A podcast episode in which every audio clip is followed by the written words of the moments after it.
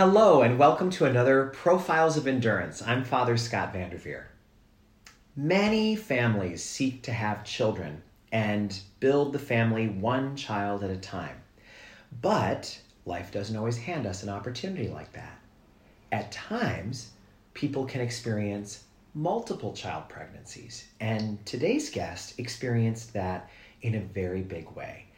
Kathy Amodio shares with us today about what it was like to, in one pregnancy, wind up with three children and how she has found her way through the ups and downs of motherhood and advocating for her kids throughout the years. And Kathy joins me here today, and I'm so glad that we're having this opportunity to talk. Kathy, start from the beginning. Talk to me a little bit about growing up. Where are you in your family's uh, child situation, and what was your family life like growing up? I am the oldest of four children, and I grew up in Albany, New York. Um, I let's see. I'm uh, there's three children that are girls and one boy. Mm. Um, Where are you in the lineup? um, I'm first, and then there's a girl that's two years younger than me. Then my brother is five years younger than me, and my sister is last at six years younger. You're the you're the oldest. You're the matriarch. yeah, yeah. I had the the trailblazer. Yeah, Ah. yeah. Eh, But trailblazer, that didn't mean sometimes the oldest is the one who is the most responsible. Was that your story growing up? Were you the responsible, uh, very strict and regimented one? Absolutely not. oh, no. No, not at all. Um, let's see. Uh, as a child, I was pretty quiet and um, I was very studious. Um, and then as I became a teenager, I was more about stepping over the line and trying things out. Yeah. What was your hope for your life? What were your what were your main goals for like what you wanted to be when you grew up and what your life would be like? I think every little girl wants to get married and have like that fairy tale, like happily ever after thing. So, um, pretty much that's what I wanted. I, I never really thought of the children thing. Um, Always just wanted the, the husband and the career and the fancy clothes and the house and the, the happily ever after, like Cinderella or Barbie. Yeah. Um, so, um, you know, of, it was always about college. My parents were both um, college educated, they were teachers and then administrators. So it was always about education. Um, we always had to get good grades. That was a very, very important thing. Um, but um, yeah, ne- never children never really factored into this the the storyline Career was the main focus. career and education was the main focus. So interesting. And you your parents have a a situation that probably puts you in the top 1% of, you know, or 0.1% of families. Both of them went on to the highest level of education you can. They both got PhDs. Yes. So that's a remarkable that's a remarkable thing to grow up with with people who aim so high, and uh, and they both use those for administrative service type type roles, which is pretty impressive. So, what was the role of faith in your house growing up? What was your what was your childhood faith like?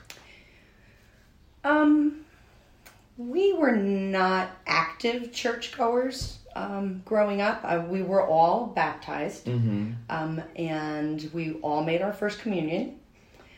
Then uh, we all went to um, classes again and made our confirmation. Mm-hmm. So, I mean, sacraments were very important, but we were not every Sunday people. Um, I think a lot of our listeners can relate to that. Yes. A lot of our listeners can relate to that. Yeah. Yeah. Did you feel was there ever was there any family figure maybe on the side a grandparent who um, kind of shook their finger at you and said, you know, you really should go more, or or was that kind of absent from your family story? Yeah, that really wasn't there. Um, except my dad's grand, my dad's my grandmother, my dad's mom had, um, you know, all the little um, statues and the, you- the, the little, um, I don't even know what they're called, but the, the baby. The like- infant of Prague. Yes, yes, with the fancy dress. With the fancy dress. Yes. Um, so I always, you know, I always saw those little figures and the crucifix on the wall and stuff like that. Um, but no, nobody ever was like, "Oh, you should be going to church every week," or you know, saying, "Oh, God is watching you," kind of stuff. um, So where did where did you meet the man who would become your husband and the father of your kids? In college, Mm. Did you knew did you know that he was the one? I knew that he was a lot of fun. Mm. Um, he was super outgoing, very, very handsome. Mm. Um, everyone liked him. Mhm. Um, just and a person that was um, people were immediately drawn to. He was just a um, you know Italian, but with blue eyes and just um, vibrant and just fun and nice and just a great, great, great person. Everyone was drawn to him. Yeah. How long did you date? Um, gosh, uh, we were we dated a couple of years before we got engaged, and we were engaged for four years before we got married Wow. Why such a long engagement? To finish college. Yeah. That was the priority always. Yes. Yeah, Yeah. that was very clear. Yes. Education was important. Very much so. Very much so. He did not finish college, um, but went into the workforce. Um, and then um, when we got married, um, you know, we we uh, you know lived our little happy life. How far had you gone in your education when you were settling down with him? Um, I was working on my master's degree. I, that's about a yeah In what field? education. Mm. So, you, and was your what was your career goal at that point? Um, well, as part of being a teacher, you need to um, to get your your master's degree. That's Yes. part of the certification process. So Yes. so you do your four years, and you have to do that fifth year as part of your certification. There it is. Yeah. So you you get your you're working on your degree and you get married. What kind of conversations did you have about parenthood together? Um, well, we're both from Italian families, so you know, uh, we knew we wanted to have kids, but it wasn't, you know, necessarily like an immediate need. Right. So, um, you know, it was just kind of we were enjoying each other's company and um, just being married, you know, kind of working on that relationship. when the time came that you were ready, did you find conceiving easy? Not at all. Mm. No. Um, I had already had some medical issues in the past. Mm. So we were pretty much aware that it may be difficult. Um, and I already was approaching 30 years old. hmm So, how did doctors get involved to help? After about six months um, or so, we, you know, approached some doctors, experts, and um, kind of went the route of, you know, just doing a little bit of medication to see if that that could help us out. And we were lucky enough that it did. It did. So, you found out after after how long had you been had you had you been trying when you found out you were successful? Um, after yeah, about the six to eight months or so. Wow. Yeah. So, and then you find out that you're pregnant. What were you feeling? Um, it's funny actually. Um, I remember getting up early and um, you know because they give you a certain amount of time you have to wait and then you do the little test. Uh, getting up early, going into the bathroom, doing the test, and the little like pink line comes up, and then I immediately threw up. From emotion or Yes. morning sick? It was no, it just emotion. Yeah. There it yeah. was. There it was. Yeah, because I was like so scared and just overcome. yes. When did you realize that your pregnancy was not the typical expected pregnancy? Um, I think I had like a first ultrasound like around four weeks or six weeks or so, and um, they told us, I, you know, I'm I'm on the table. They're doing the ultrasound. They told my husband to that he might want to sit down. so Wow. um, they actually said that they thought they saw four Oh my. Yes, um, but they weren't sure that there was definitely three. That the the fourth could be a shadow. Um, it might be too early to be sure. So we had to um, wait and, and another couple of weeks and have another ultrasound. And the waiting was. Did you did you believe it right away? Did you believe it, or Oh. were- was there a part of you that was in total denial? Oh no, because when I go, I go big. you do. Yeah. So th- at least three babies you're finding. At least three babies. I, I kind of had a feeling just from the very beginning that I would have t- twins. Wow. Just because that's kind of the way my life was. Because, like I said, I go when I go, I go big. Wow. Yeah. What's it like having that much life inside of you? Um, scary, Mm. very scary, uh, exciting.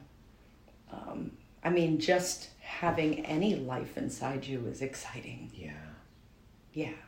I think there's a lot of men who don't put words to it, but are uh, quietly envious that this is an experience that uh, we can never fully understand. Yeah. I mean, and and I think it shows up in parenting too. The bond between mothers and children is something that sometimes uh, men are watching on the sidelines and thinking, "Wow, Yeah. look at that." Look at that. So, um, when did pregnancy start to get uncomfortable? Um, about three months in, I started to, you know, get sick in the mornings. Um, because with a multiple pregnancy, you have a lot more hormones Oh, going on in your body um, that are not normal with a single pregnancy. Mm. So, a lot more sickness, a lot more fatigue, um, and uh, growing much faster. Um, by four months, I looked like I was nine months pregnant. how can your body contain it? I mean, I just, you know, we all know that pregnancy involves lots of stretching and shifting, including stretch marks for the skin. how did your skin, how did your body contain all of all of that life? Um, well, um, thank goodness I'm a big girl to begin with. you, You have a build that helps. I have a build that helps. Um, so, uh, but yeah, I mean, you know, you just keep.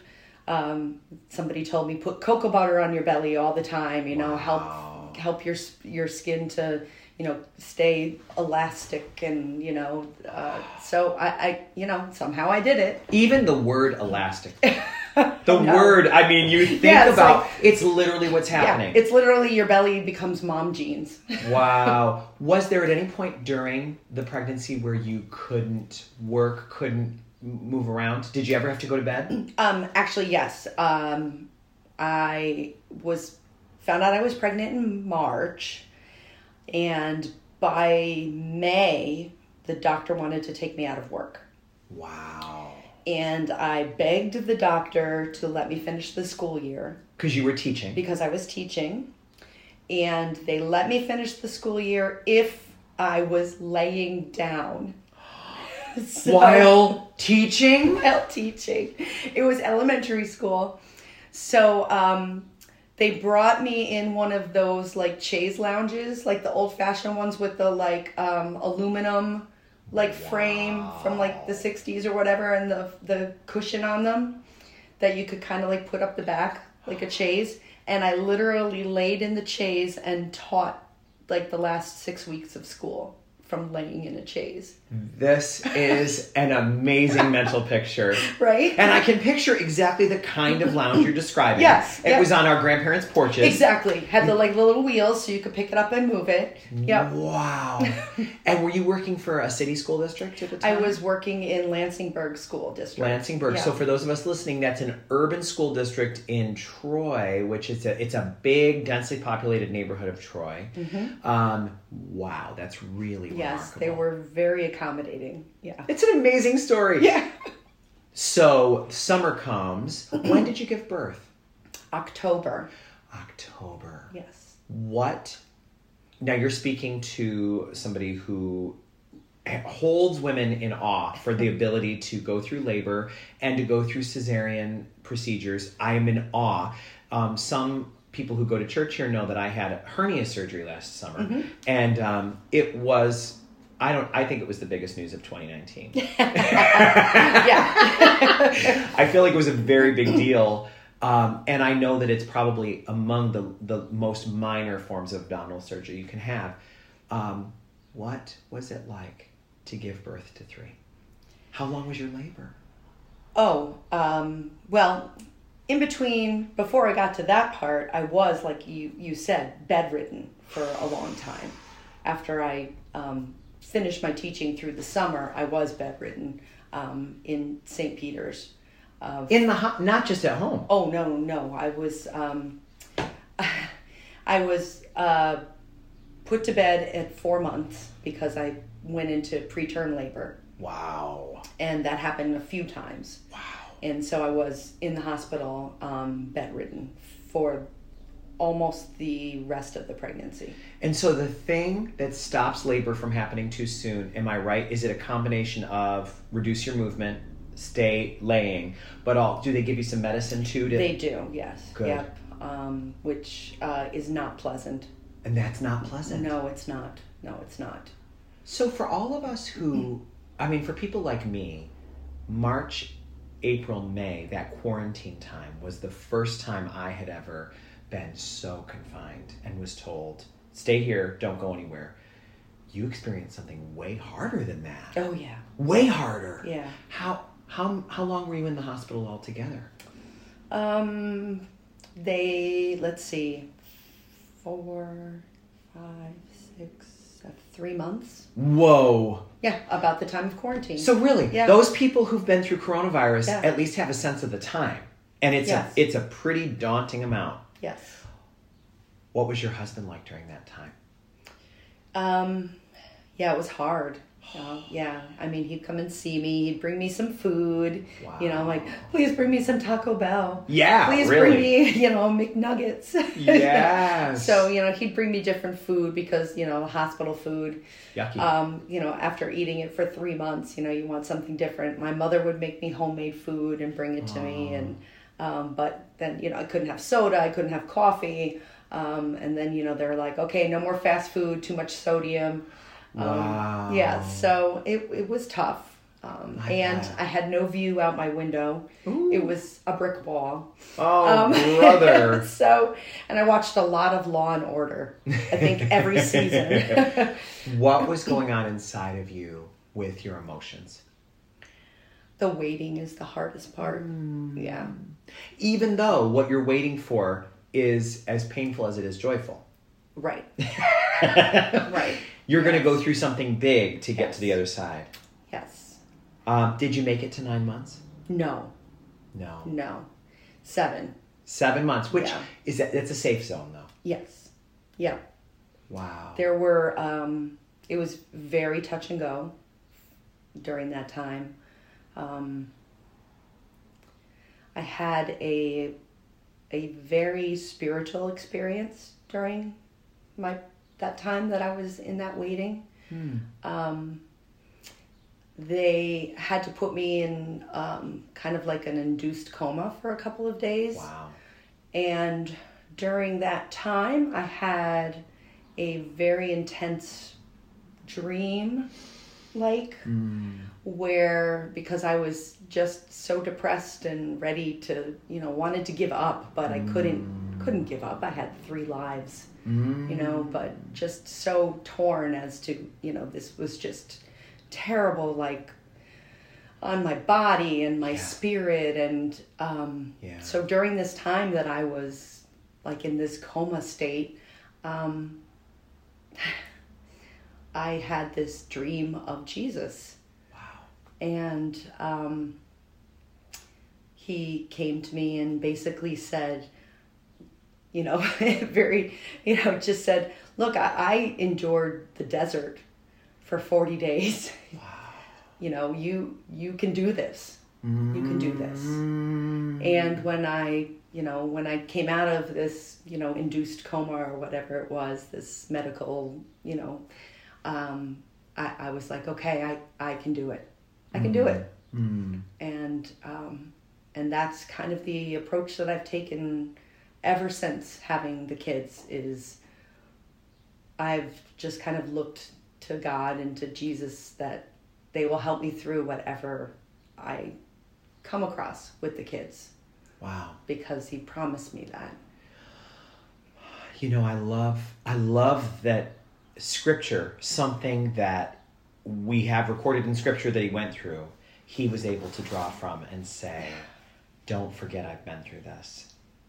And if I and if I'm with you in yours, and I'm realizing what is so cool is there are people listening to this right now who are going through something. Maybe there's this might be forwarded to somebody who's been told you you have you have triplets. You're to give birth to, to, to triplets, and they are now hearing I can do it because it's been passed now from Jesus to Kathy to them, hmm. which is just so cool.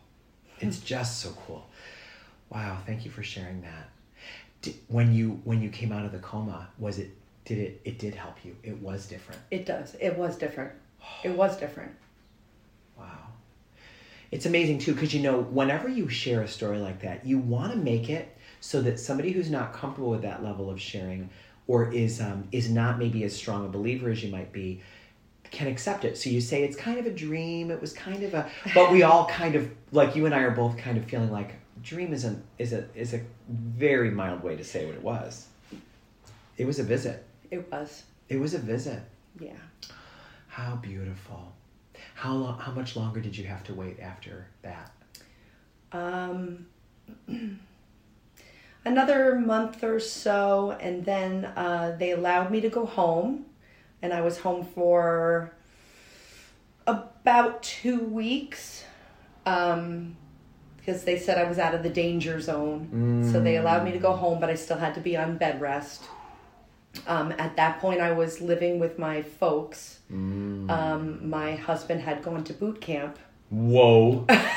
In So- which branch of the military? uh, the army. The army boot the camp. army yeah um, he uh, he was going to boot camp i was had gone home to my parents house and was in bed and um, just woke up from a nap and sneezed and my water broke Wow! so october 16th wow! and that was that was the day they were born Could you be driven to the hospital, or did you need to be rushed? um, my parents took me to the hospital we only lived um, they only lived a few miles away yeah Wow. yeah Uh, what What was birthing like?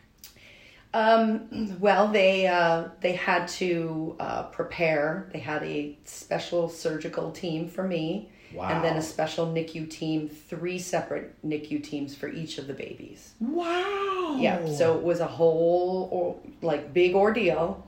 Um, they, you know, I, I think that happened at like maybe two o'clock in the afternoon, and then they were ready for me to go into the surgery at like six o'clock, five thirty. And is surgery cesarean a form of cesarean? Yes. Yeah. Yeah. And is that tell us for those who I, I don't know? Is that typical for triplets? Yes, yeah, it is for um, for safety reasons. Yeah, I bet. Um, the third child, if you try to birth naturally, is deprived of oxygen too long. wow. Um, uh, so they that's um, that's the typical the typical Wow. delivery method. Yeah. What did you? So you you have you or were you at all conscious during that surgery, or were you completely out? I was conscious during the whole thing. Yes. Yeah. Yeah. I can't imagine. Uh, well, you don't really kind of see anything. They put like a little, you know, curtain kind of thing, like a little half curtain. So you can see, you can't see them making incisions, but you could see when they lift each child. Oh my! So it was pretty amazing. Yeah. And my mom was allowed to come in and videotape. This exists. It exists. Yes. Wow. Because, and the only reason they allowed her in is because my husband was at boot camp and couldn't be present. So they allowed her to videotape. Wow. So that was What an special- amazing thing to be able to do. Yes, So special. Yeah. So special. Were these the first grandchildren in the family? they were. Oh, they have. Boy, they're remarkable in every way. Yeah. Every category, these kids Yes. are Yeah. remarkable. What were they telling you about the babies as you were? Were they able to say, "Here, this one's a girl, this one's a boy"? Yes. Well, we we knew that already you from the did know. Um, because of having to prepare for so many babies. Oh, um, it was important to know the genders, um, just so we knew were we preparing for three girls, were we preparing for three boys, what, you know, um, because the preparations were just enormous and expensive. what what was your house situation like then? Um, my parents' uh, house um, luckily had a mother-in-law apartment, Ah. and so that's where I moved in. And uh, it was uh, like a living room, bedroom, kitchenette kind of thing. So I actually moved into the living room part with, and the little uh, like bedroom, like living room, kitchenette area, like we made uh, the baby's room. So it was like this big open space. So there were three cribs and my room and three, eventually three bouncy seats and three swings and um, a cha- one changing table. Only need one of those. Can, can only change one at a time.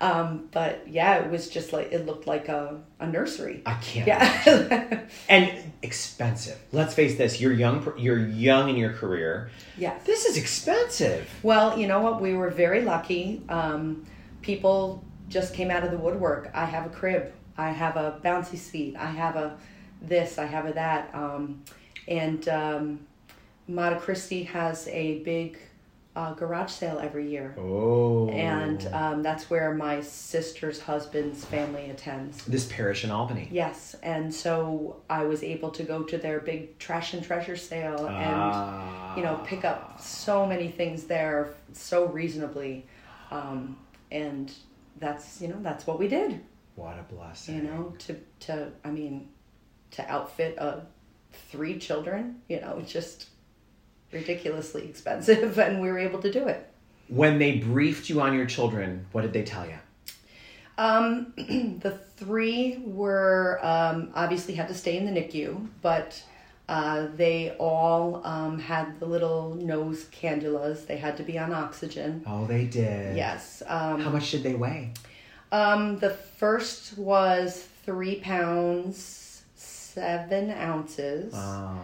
Um, the second was four pounds seven ounces. Mm. and my baby was three no the first was three eight four seven three six Oh boy. Yeah. And so you're very needing tiny yeah they're tiny, Yeah. which is typical also for Yeah. triplets. You can't have yeah. right And uh you there's two girls and a boy. two girls and a boy Oh, Yes. which is so cool. You know, I Yeah. guess I never thought about triplets being all different genders. I guess I should have known that, but it's yeah. and they were fraternal obviously the boys and the girls but the girls are fraternal also they're also fraternal. yeah So interesting. So they uh they're they're they've got some of those twin qualities, but they also are very unique individuals. correct yeah Wow. So they're in the NICU, and what are they telling you? um, that they seem healthy. Um, the first night we had a lot of difficulties with the boy. Oh. He um, had a little heart defect, Oh. um, something with his heart valve. Uh, they had to give him a transfusion the first night. Um, they were able to correct the valve with some medication, um, so he didn't require any surgery, which was wonderful. Um, but it was pretty touch and go for him the first night. Um, they said that's typical for preemie boys Oh. that they can have um, some difficulties. Um, but um, but other than that, um, they you know they grew stronger and um, they were eating and you know just getting their lungs were getting stronger and that's that's the hardest part is is the lung development Mmm. and um, eventually about a month later the girls came home and it took about six weeks for um, my boy to come home I'm just realizing as I sit here, for any mother or father who's dealt with worry, which can be a chronic issue for parents, they're hearing your story and they're like, three babies means three times the worry.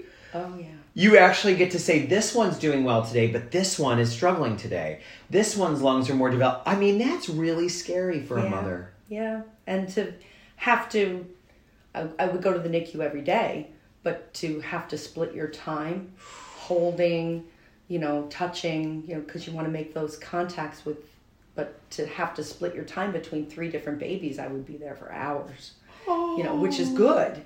But to have to split your time between all of them is, it's very difficult.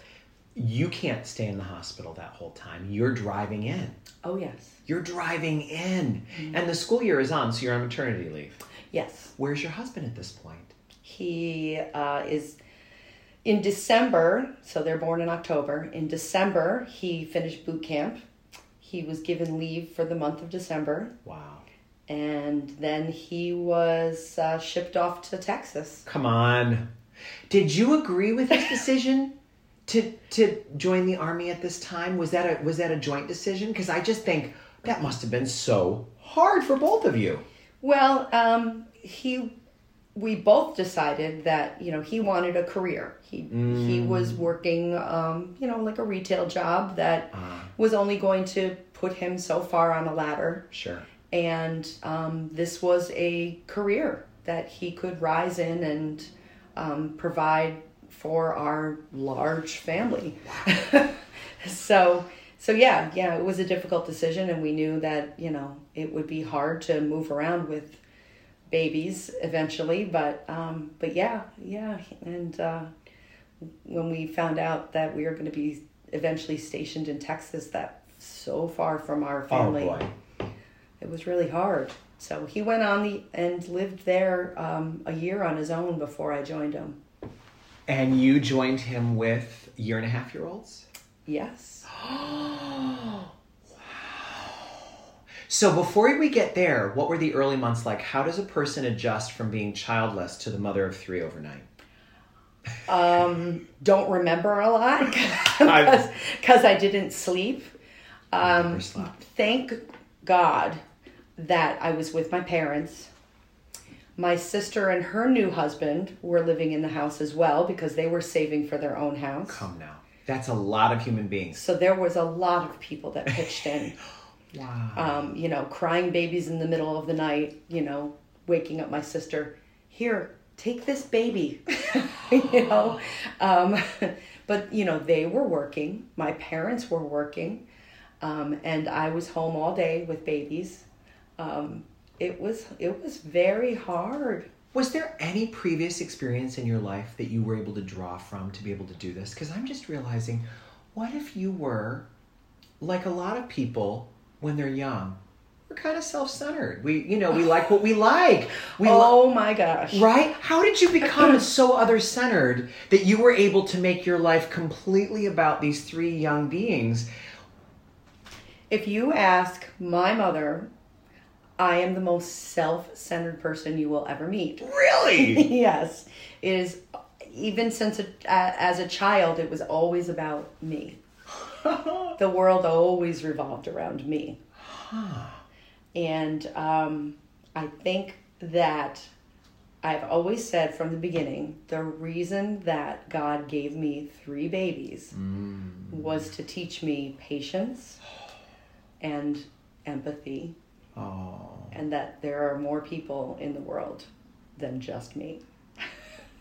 That is, I mean, talk about a complete change of direction, though. Yes. I mean, one baby might have taught you that in a gentler way. Uh, yeah, but I told you when I go, I go big. this is the theme. wow. Were you up for this spiritual workout? How did you how did you rise? How does a young person rise to that? Um, community. Mm. I used the the community and my village. Mm. Um, I was uh, um, an an active participant in what was then St. Margaret Mary's Parish in Albany. Yeah. Um, and uh, as soon as my babies got clearance that they could go out in public, I took them to church. And when I was in the church, I didn't have any babies because they were going around the congregation. Oh, I bet. Everybody, the minute I'd walk in with those three little car seats, everybody was, let me get that baby, let me get that baby. And I could worship, in peace, and everybody else had a baby. You're bringing up something so important. Yes. You become famous when you have triplets. Oh yes. You're immediate in your community. You are famous. Oh yes. Yes. So everybody knew you as the woman with, even if they didn't know your name, yes. the mother of the triplets. Right. And I'd sit right up front. I sat right up front, and everybody in our little section would just kind of hold the babies, and they'd pass them around, and they'd feed them. And Oh, that is so cool. it was wonderful. Am I missing a piece? Did church become important to you overnight with having these babies, or had you been ramping up your church attendance over time? You described that whole idea of after confirmation, you did you did your sacraments, and that was important. But regular church attendance in your childhood wasn't important. How did that change? Um, during the time that I was going to the confirmation classes, we also had a youth group. Oh, And so I was involved in the youth group. And um, I also uh, was singing in my choir at school. And I joined the choir at church how cool! because a lot of the youth group uh, kids were also doing um, the choir at church. And we had a wonderful choir director, Tom Savoy. Oh yeah, he's famous. He's famous Yes. in the Albany area. Yes, and uh, he um, was just so so wonderful, and so uh, we had such a great time in in church choir, and so I continued with that all through um, through high school, and even when I went to college, I um, I, I would sing with him. I, there were some times, a couple of years that I took off, um, and and wasn't singing and wasn't attending church. I think in my years where I was kind of figuring out me and what I wanted. Sure. Um, but when I met my husband and I knew that was what you know the path that I wanted to take with him, then uh, we went back to church and started to make that part of our our routine um, because we wanted to to get married in church. We wanted our to raise our children Catholic, and um, so we kind of went back after that. And I went back to the to the choir while I was there, and and then obviously when I got pregnant, I couldn't do that anymore. But as soon as the babies were born, I was right back there, and Fantastic. So you had your village. yes, That's pretty Yeah. awesome. I guess I'm realizing it would be so much harder to be the mother of triplets without a church community. Oh. It would be, and without a faith practice, because I can only imagine how much you relied. The worry alone, the exhaustion alone. I mean, mm-hmm. there's each part of this, you had a place to put it. yeah. I don't I don't know that I could have done it without my family, my friends, my my community. There's no way. Yeah, it's it's, it's so true. There, nobody makes it on their own. None of us makes No. it on our own. No. So, as as your children start to develop and you start to get the hang of this, and you and your husband are getting the hang, you no longer are shocked by being the parents of three. You're getting used to it. Oh, I don't know if you're no longer shocked. the shock continues throughout the years. I believe you. because each stage uh, with I'm just like with each stage with a, a child each stage is new and different now you have each stage with three of them it's it's a shock at every stage I get it. I I can I can see it looking from the outside in. Wow. At what point? Obviously, these children are fraternal, and they are um, they're not in uh, the perfect image of each other. They're all individuals. But you, at some point, realized that um, they were not all able to experience life in the same way. When did that start to become evident to you? um well they i mean they all reached their milestones at different times Mm. um one would you know walk sooner than the other Oh. um one uh, n- never crawled Mm. scooted and then would walk. Oh. Um, uh, with, um, I mean, two of them have special needs. Mm. One more severe than the other. Mm. Um, we uh, we have one that excels at a lot. hmm We have what I like to call a spectrum of triplets. You do. I do. Um, I have uh, my son has severe um, autism. Mm. My oldest daughter has autism as well, but um, she's on a higher end of the spectrum. Mm. My middle daughter is what we call neurotypical, Ah. and uh, she's kind of the spokesperson for uh, for the three. Always has been since she was little. Wow. The protector also? Oh my, yes. Ah. yes. Um, we realized that they were not developing at the same level about nine months or so, approaching on one year. Um, my son was not doing the same things as my daughters. Oh. He was um, engaging in repetition, a lot of opening and closing cabinet doors, Mm. not responding to his name, Mm. um, not um, just not doing the same thing the girls were doing, Mhm. um, not babbling, Mm. those kind of things. Is this now, looking in retrospect, are they uh, typical signs? Yes, they are. They are Yes, typical. they are. Although um, much earlier than um, than children with autism, um, then they're noticed. Oh, interesting. Yes, yes. Most children with autism, um, the signs are noticed um, er- later, eighteen months to two years old, Interesting. and we we were able to notice them much sooner. It's a great benefit, um, perhaps, of being an educator too. You Yeah. were given some skills. You were given some training. right. right. Did you have your master's by then? Yes. You Yeah. did. Mhm. So, wow. What did that mean for you? What does it mean when the milestones are being reached at different times and you're starting to notice behavior that is that is varied among the three? What do you do? Well, it's funny. Um, at that point, autism was not as w- widespread or known as it is now. Yes. So we're talking 2001. Wow. So um, we knew that there were some developmental issues, Mm, which is not uncommon with preemies. Sure. So uh, we would uh, talk to the pediatrician, of course, and well, boys develop slower than girls. Mm. They're new, you know, they're preemies. They're going to be about two months behind anyway because they're two months premature. Well, let's just keep an eye on it. Those kind of you know Mm. things. Mm. So um, right before we moved to Texas, we had his hearing tested. You know, we had the um, the EI people, the early intervention people, come in and test them all, and um, you know, and his hearing was fine. Um, yes, they were a little bit behind, but that's to be expected because of their you know their age and their you know the fact that they were new you know preemies and Mm. um, so we moved to Texas and Mm. um, you know just went on with life and things got they got further behind Interesting. yeah What was it like being without your village in Texas? Were you able to find a church?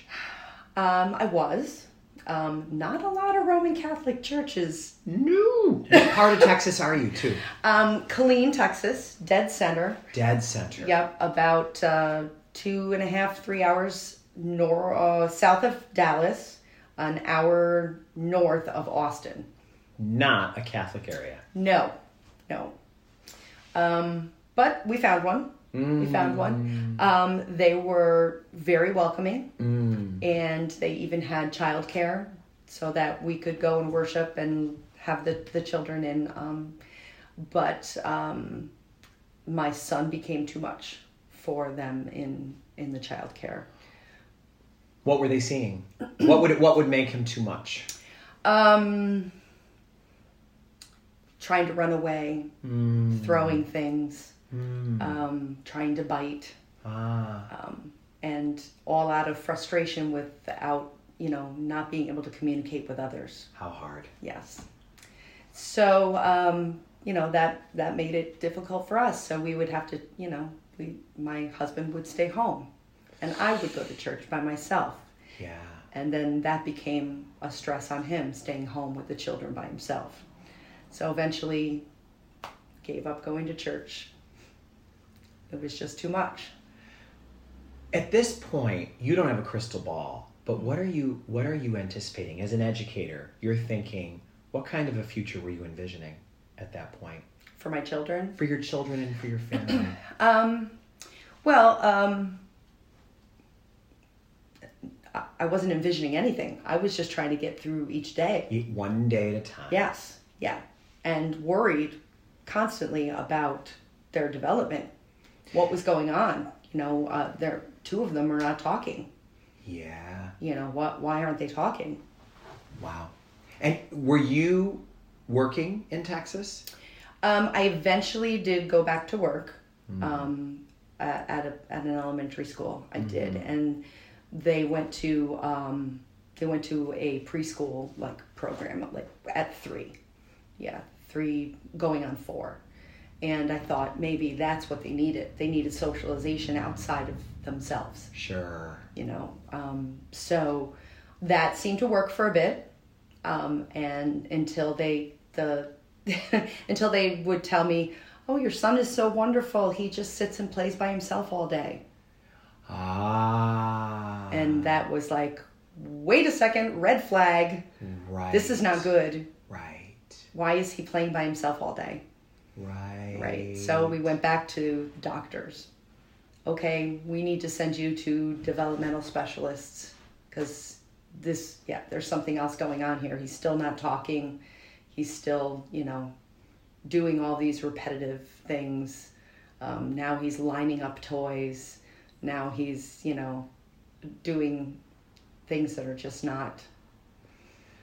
A parent 20 years later, am I right, would not need to work so hard to find someone who would have the mm-hmm. ability to diagnose this because Correct. you now people know what they're looking at. Mm, yes. You were an early you were an early adopter of, of Oh, yes. this Early pioneer. pioneer. Oh, yes. Yes. What a hard that's a hard thing when your children's development is at stake. You don't it's not fun to be a pioneer. No. No. Ooh. No, I spent the next 10 years reading everything I could get my hands on, going to every workshop, um, traveling all over the place to workshops, to San Antonio, to, um, you know, once we moved back to this area, you know, taking classes, taking online classes, workshops, Wow. eventually going back to school, you know, for autism. Um, yeah, it was tough. Wow. How long did you stay in Texas before you moved back? Um, we moved back in 2005 in the summer. Got it. So Yeah. there was about about 4 years down there? Yeah. That's a long time. Yes. It's a long time. I spent a lot of it by myself because my husband went to serve in Iraq. Um, these challenges are a lot to hear. All right, to our listeners, are you following this? Are you following this? He was in Iraq. Uh huh. All right, so now we're talking incredible fear about your husband's safety, Yes. fear about your ch- children's development, and a crushing workload taking care of three children without your village. as- Yes. Wow! What were your prayers like during these days? What was your Uh, prayer? Constant. I bet. yeah. Yeah. Wow. Wow. So coming back was a blessing. Yes. Wow. Yeah. Yeah. After his tour was up, we needed to come home. Yeah. I needed to come home to my family. Understood. Wow. So was there a, a point where it became clear that your son had an avenue he could he could use to get the help that he needed? Um, it was because autism was not, you know, really known. It was in, you know, really just starting to um, appear and, and be studied and looked at. I had to fight for everything. Oh, Everything I had to fight for. He needs music therapy. He needs speech therapy. He needs sensory therapy. He needs this. Um, everything was a fight with school districts, with uh, insurance companies, with um, therapists, um, eh, with the army, with. and sadly, a lot of it comes down to money, doesn't it? People don't want to spend the money needed. That's needed. correct. They're they're thinking you're being an indulgent mother, right. helicoptering your your son. Of course. Yes. Meanwhile, his needs are great. E- yes. He doesn't speak. He his he hits his head against the wall because he has no way to communicate. He oh. bites people because he's angry and doesn't know how to express himself. Yeah. Yes. Wow.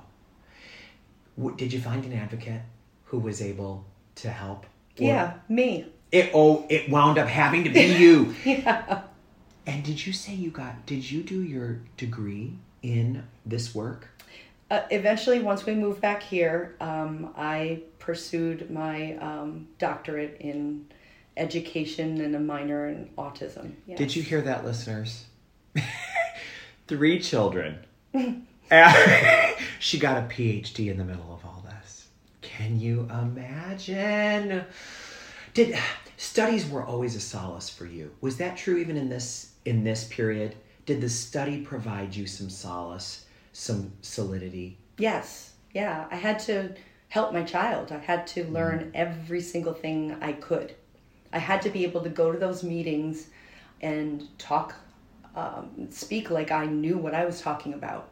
I had to be able to counter everything negative that they said with a study and a positive outcome to be able to, you know, fight for what I needed for my child. And the only way to do that was to continue to study and read and keep up to date. Pioneer is the word. I mean, you literally were plowing forward untilled ground. Yeah. Oh my. My. So take us now to today. Your your your children have just gone through another milestone period of their life. We just celebrated a big milestone for them. Talk to us about that. Um, well, um, first one milestone for my son happened last summer. Um, he was able to move into a group home in Mechanicville. For the first time. For the first time, he is um, living with three other boys that are all his age, young men, I should say. And uh, so he's living on his own now. And uh, he has, you know, round the, the clock caregivers that are also there for. Um, they cook for him and uh, they do the laundry and but he has his own room and you know he has roku television and he has wi-fi and uh, he has his own hot tub. Um, like you know he, he they they take good care of him and he's happy. Has he developed ways to communicate with his housemates? he he has um, and with us as well um, I taught him some sign language, um, which has been invaluable. Um, he also has a program on an iPad that is uh, pictures, um, where he's able to press a picture that has a voice a- attached to it because he's nonverbal. Um, So he's able to say, you know, press the picture that says burger, or you know, swim, or you know, whatever it is that he needs. Um, and that's just an amazing technology. Incredible. Yeah. Um, and recently he has learned to answer my FaceTime calls. So I can now call him on FaceTime and he's learned to answer it himself. Wow. Yes, that's been so exciting. Wow.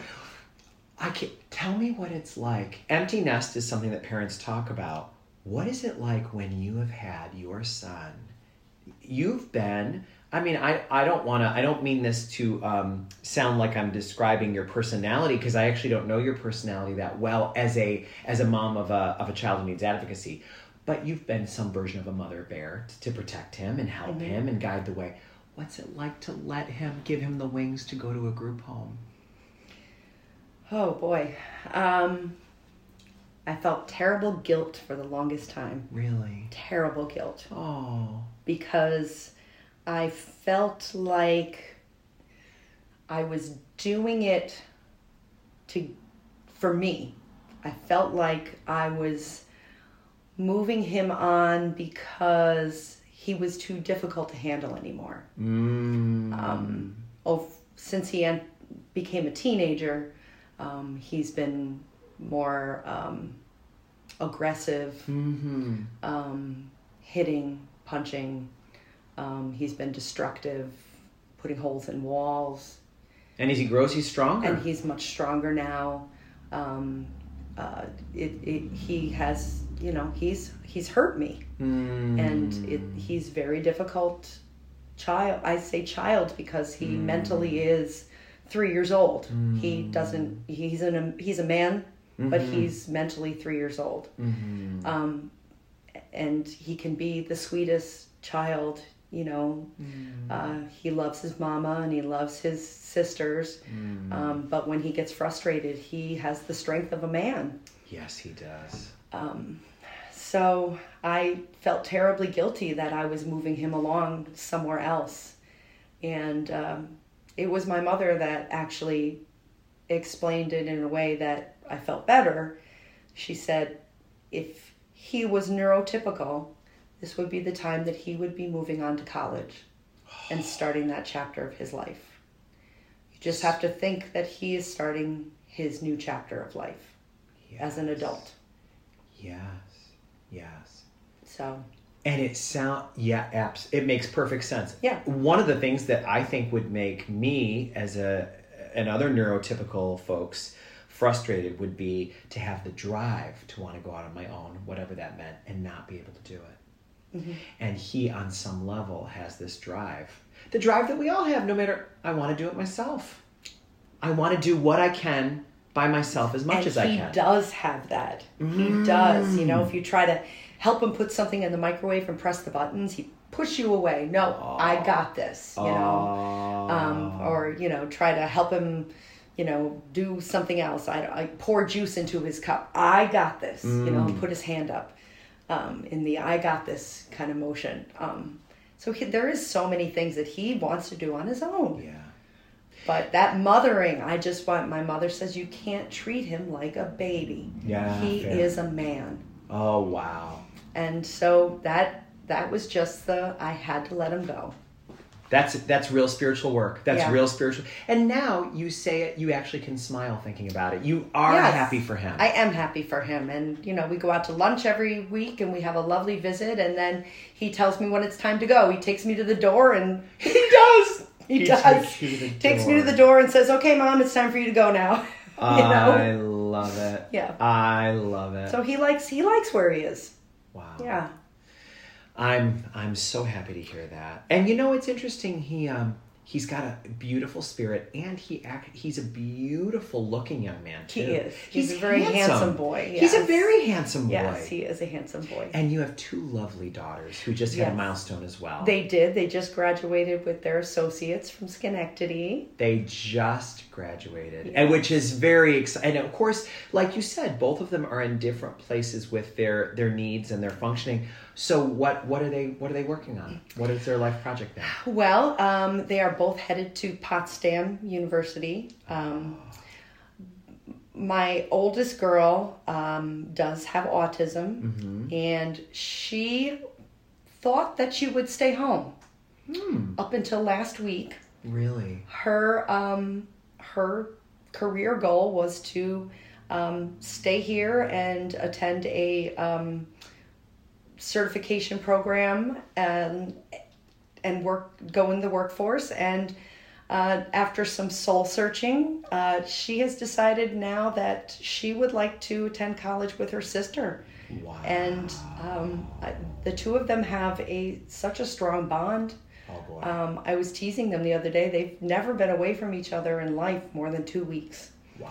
So I think you know, uh, the two of them are um, they're like a, a yin and to each other's yang. Wow. I, you know, they they one is is the caretaker, one is the the strength, and you know, one is um, even though she can take care of herself, she allows the other one to feel like she is the caretaker Wow. you know it's you know it really is um, they have an interesting um, uh, bond with each other they It must Yeah. be very sweet as a mother to recognize that there is an intimacy between them that you can glimpse, but that nobody gets to be a part of, not even their mama. no i am definitely not part of that relationship at all Isn't that interesting? Yes. That's generous of you to let them. I mean, I suppose that's part of parenting. Yeah. Letting people be who they are and have what they have. But um, but that's a very. I mean, you gave them life, and there they are doing their thing. There's a special thing there. Those of us who know them know there's a special Mm. oh thing. yeah ever since they were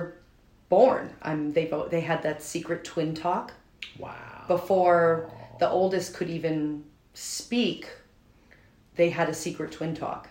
Ooh. What's their relationship like with their brother? Um, the one, the oldest girl that does have autism, um, she calls herself the autism whisperer. Wow. She and her brother have a very strong bond. Wow. She is very close to him. She says she can feel what he needs, that she understands him, Mm. um, that she can think the way he thinks. Wow. She must be proud. Yes, and she's very, very good with him. She's much stricter than I am. Stricter. She is. She could tell him, no, we're not doing that, and he listens. Where if I say no, he, he gives me the, come on, mama, look. And I give in. I'm terrible. Um, and then um, my other daughter is um, she she has a hard time with patience with him Ah. because she can't communicate as well with him. You know what is so interesting about that is I don't know if we would call. Um, I know that the word disability sometimes falls out of favor, but if if if it is true that there is a bit of a differently abledness in being autistic, it's interesting that it's also a bit of a superpower in your. I family. agree. It's a superpower. It is. It definitely is. Yep. It's remarkable. Remarkable. And you now are you're you've gone on to get a doctorate in education and your work you're allowing your I mean this is really going to be a bit of an empty nest in Uh, this is a big deal. Tell me about your work right now. well, I mean, we've all been teaching online, all of us teachers, Mm, um, which has been difficult, um, especially because I actually teach music.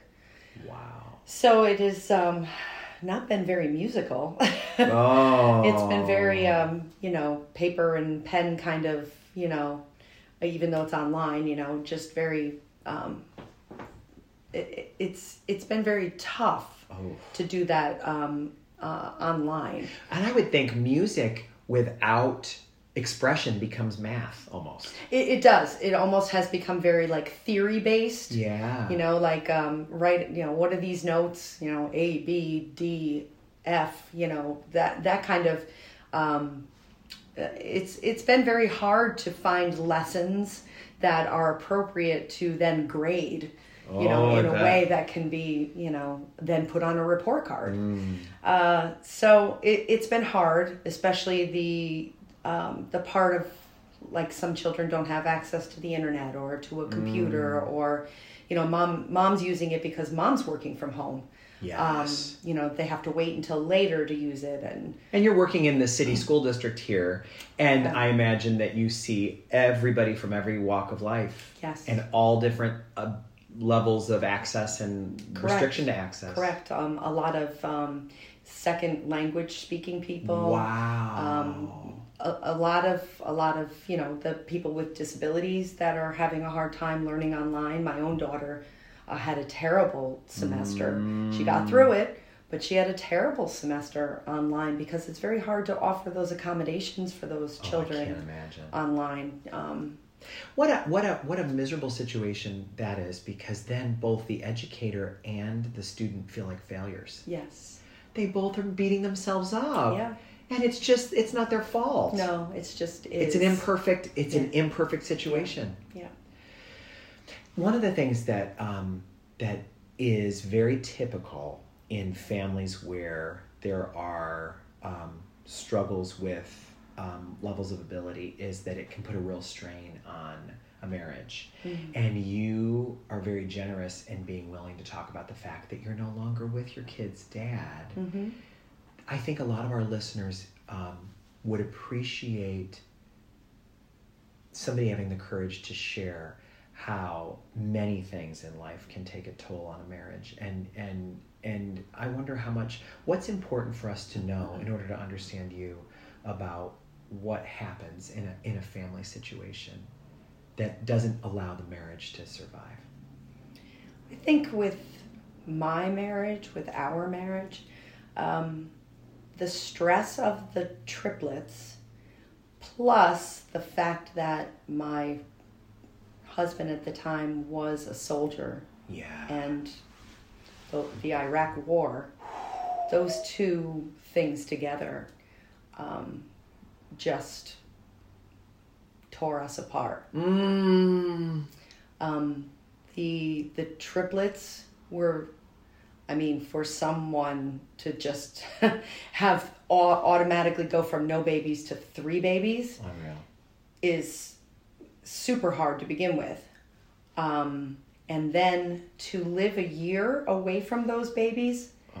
and not have the time to bond with them. Mm. So basically, he didn't know his children until they were 18 months old. Wow. Um, he saw them for that month of leave that he got after boot camp and then didn't really know them again until they were 18 months old. So hard. So he never really got that early bonding with his children. So when I arrived in Texas with 18 month olds, they were already, you know, toddlers. And you were different, I'm sure. Being a Oh. mother for 18 months of three babies makes you a different person. Oh, yes. He had to get to re get to know Get you. right. I wasn't the wife anymore. I was a mother now. Big time. Yes. And that was my responsibility. Not being a wife, Yeah. being a mother How hard. was my responsibility. So that put a big strain. you really worked at it. Oh, You guys spent time and effort working at it. Yes, definitely, definitely. So um, by the time 2004 came around and he was sent away to Iraq, you know, there again, that's, you know, just two years later or so. And there he is away again for another year and a half Oh my. of my. time not to bond with his children. Wow. So, Yeah. and there I am again in mother mode and not wife mode. Yeah. Um, so uh, it was it was hard again, you know. What do you make of all the hard? How do you where do you put all the hard in your life spiritually, emotionally? What do you do? Cuz I I mean, you you're just the life you're describing is an amazing life. We are listening. I can imagine this will be one of those episodes that's just shared broadly. People are going to be like, "This you got to hear this one. This is amazing." You've had an amazing life, mm-hmm. and it is it feels hard in many many ways at least challenging not hard like you have there's no reason for anyone to pity you because of the situation I- you've had because it's been amazing I don't want that. but it's not easy It what do you make of all what do you make of the hard spiritually Um,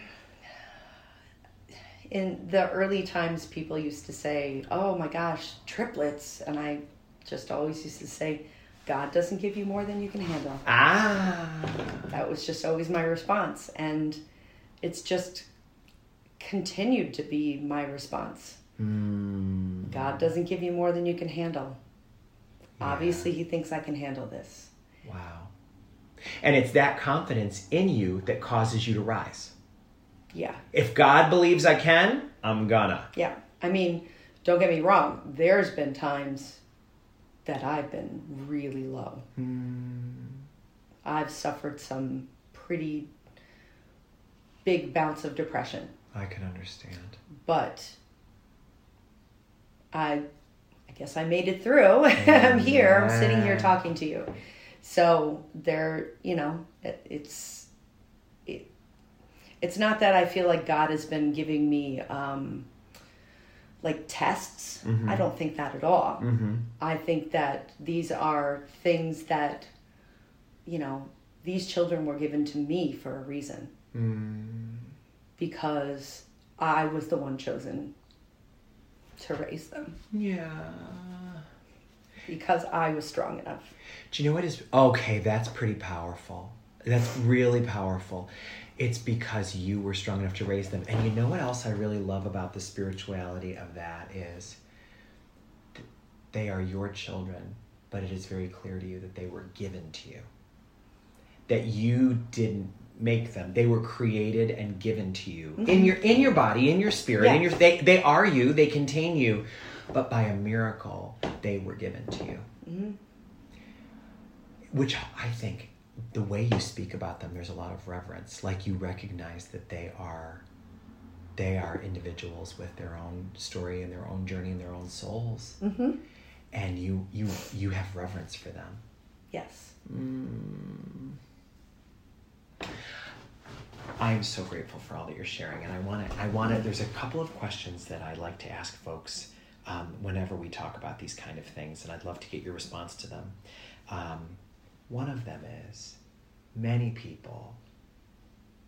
A principle that, for many people, a principle that guides their life is everything happens for a reason. Every single thing that happens is for a greater purpose. It's all a plan. Other people say the opposite. Where, where are you on that? No, I, I think I think everything is is for a greater plan. Mm. I definitely think there's God has a plan for all of us. Mm-hmm. Um, I um, I've made many mistakes in my life, Mm. many, Mm-hmm. but they've all those mistakes, and I constantly make mistakes. Mm-hmm. But every mistake that I make, I learn from and I grow from. And it has all led me to where I will eventually be, which is heaven, Uh, yes. because that's where God wants me to be. And um, and I know you've seen it before, but a few years ago, I have this tattoo on my arm, and it says, "Thy will be done." Mm. And whenever things get tough, or I think I can't handle something, I always look here and it's to remind me that it's God's will. Wow. You've given your your will over to God's will. Yes. Yep. Oh my gosh. It's awesome. It's awesome. that is awesome. That's helpful. I just think that's really helpful because I also feel like then, no matter how much something sucks, you can say, I'm holding on to see where this goes. Yes. There's a reason. There's a reason I'm going through this. Mm. There's a reason that this is happening right now. I may not understand it.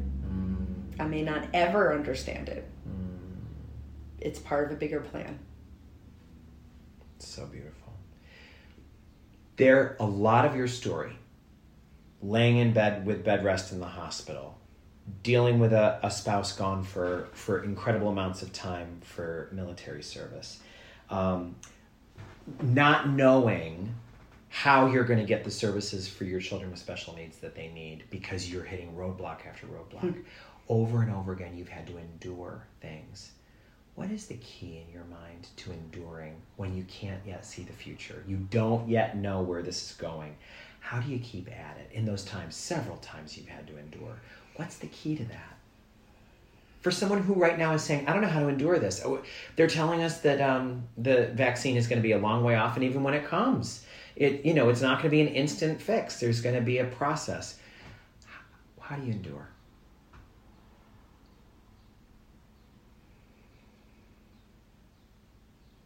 I, I think I just have to go back to the to, to my tattoo. Amen. I mean, it's, it's God's will. It's Mm. Thy will be done. That's that's always what's kept me going. It's not what I want. Mm. Even you know, even when I was younger, I would always pray, "Oh, I hope I get that bike I want.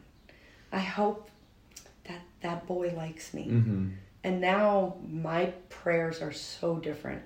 So different. Mm. You know, it's if if it's the right thing, please help so and so to, you know, get healthy. When it's the right time for this to end, let it end. Oh. Rather Yeah. than asking for a particular outcome, you say, may may the right thing in your time occur. Exactly. Exactly. Oh, that's helpful. Because it's not about what we want, it's about God's plan. Well, and you know, you said it well. I know, I love that you said this. God wants me in heaven. That's where I'm going to Oh, end up. God yes. wants me desperately in heaven. God wants to spend eternity with me in heaven. And so because I know how the story ends, I can I can handle season 4. Yeah. Season 4 might be a disaster, but that's just so you'll keep watching. exactly. exactly. because there's a cliffhanger at the end. Absolutely. but you know there's But I know there's going to be a happy ending, totally. You even though that cliffhanger is going to leave me. Amen. That's that's really helpful. Last question. We're all together. The whole world is in the middle of something that we've never been through in our lifetimes before. Mm-hmm. What's your best hope for how this ends? What, what are your best hopes for life when we talk about coronavirus in the past rather than the present? Oh, you're, I definitely know the answer to this one. It may not be popular, but I love the last three months because I have gotten to know my neighbors. Mm, I have had conversations with people that I haven't known, just socially distant in the Hannaford parking lot. mhm, I have had game nights with my children, mm, you know, over and over again. mm, I have had time to work in my garden. mm, I've read books. I've just laid in my hammock. mm. Um, I, I've checked in on neighbors, you know, and asked if they needed stuff. I've donated to the food pantries. I've, uh, I hope that we, after all of this, remember to go back to those basics Mm. of caring and loving for each other. Mm. That's what I hope for. I love that because you know it's so true for me too. A lot of the things I see in the news about the divisions that are in our society, they're all there, but not in our little towns in the same way that you think. That, that's on a much bigger level. What's going on in our towns mostly is people helping each other and caring about each other. Yep. Yeah. It's amazing. People out walking, waving at each other, mm. you know, just even just driving through town, waving at each other. So true. Yeah. I love it. Well, I'd like to invite now for the listeners to just take a second because, as one of the things that we have to celebrate is these conversations, profiles of endurance, would not be happening if it weren't for coronavirus.